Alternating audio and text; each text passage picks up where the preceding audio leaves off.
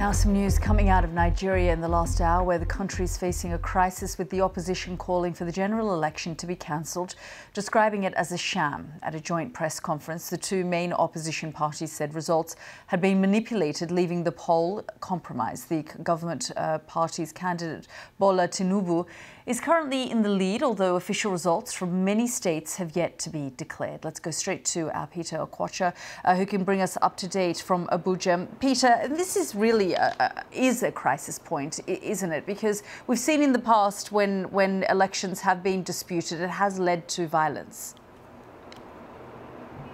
Indeed. I mean, this extraordinary press conference that was held today by the two main opposition parties, the People's Democratic Party and the Labour Party, they were joined by a third party, the Alliance for Democratic Change. So those three parties coming together to say that these elections were a sham, they were a fraud, that there was a lot of uh, vote rigging um, involved, and that the elections should be cancelled.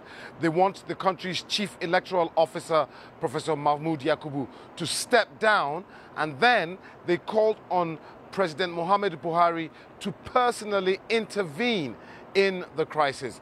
All this while the counting of votes is still going on. It's quite an extraordinary day here in Nigeria today, Elda. Yeah, I mean, so where where do we, uh, things stand right now? As you say, the voting has resumed. There's also a lot of controversy over the electronic voting system, uh, which has become nationwide for this particular uh, uh election. Indeed, and therein lies the problem. So the Electoral Commission had promised Nigerians that they were using new technology which would make the process freer and fairer. And that they, so in essence, people would come to the polling units, verify their identity with a, a, machine that was being introduced. And once they voted, their votes would be uploaded through that machine onto a portal.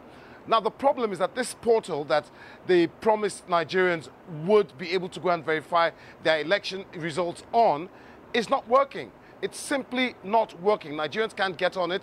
I tried to get on it yesterday, spent about six hours, and I, nothing happened. And it, it's even more extraordinary is the fact that I went to the counting center yesterday, and as I walked in, I ran into an old friend of mine.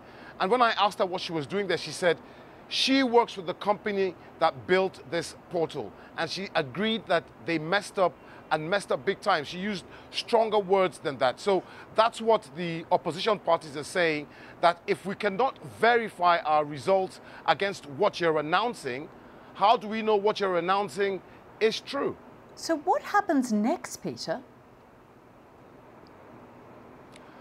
It's anybody's guess. Like I said, um, the collation of results are still going on. there's a bit of a recess right now, but we expect them to start within the next hour or so. They'll probably release results from another nine states.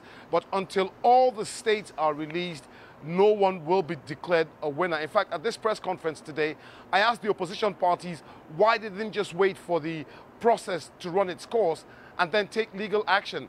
And they said they were not prepared to wait at all.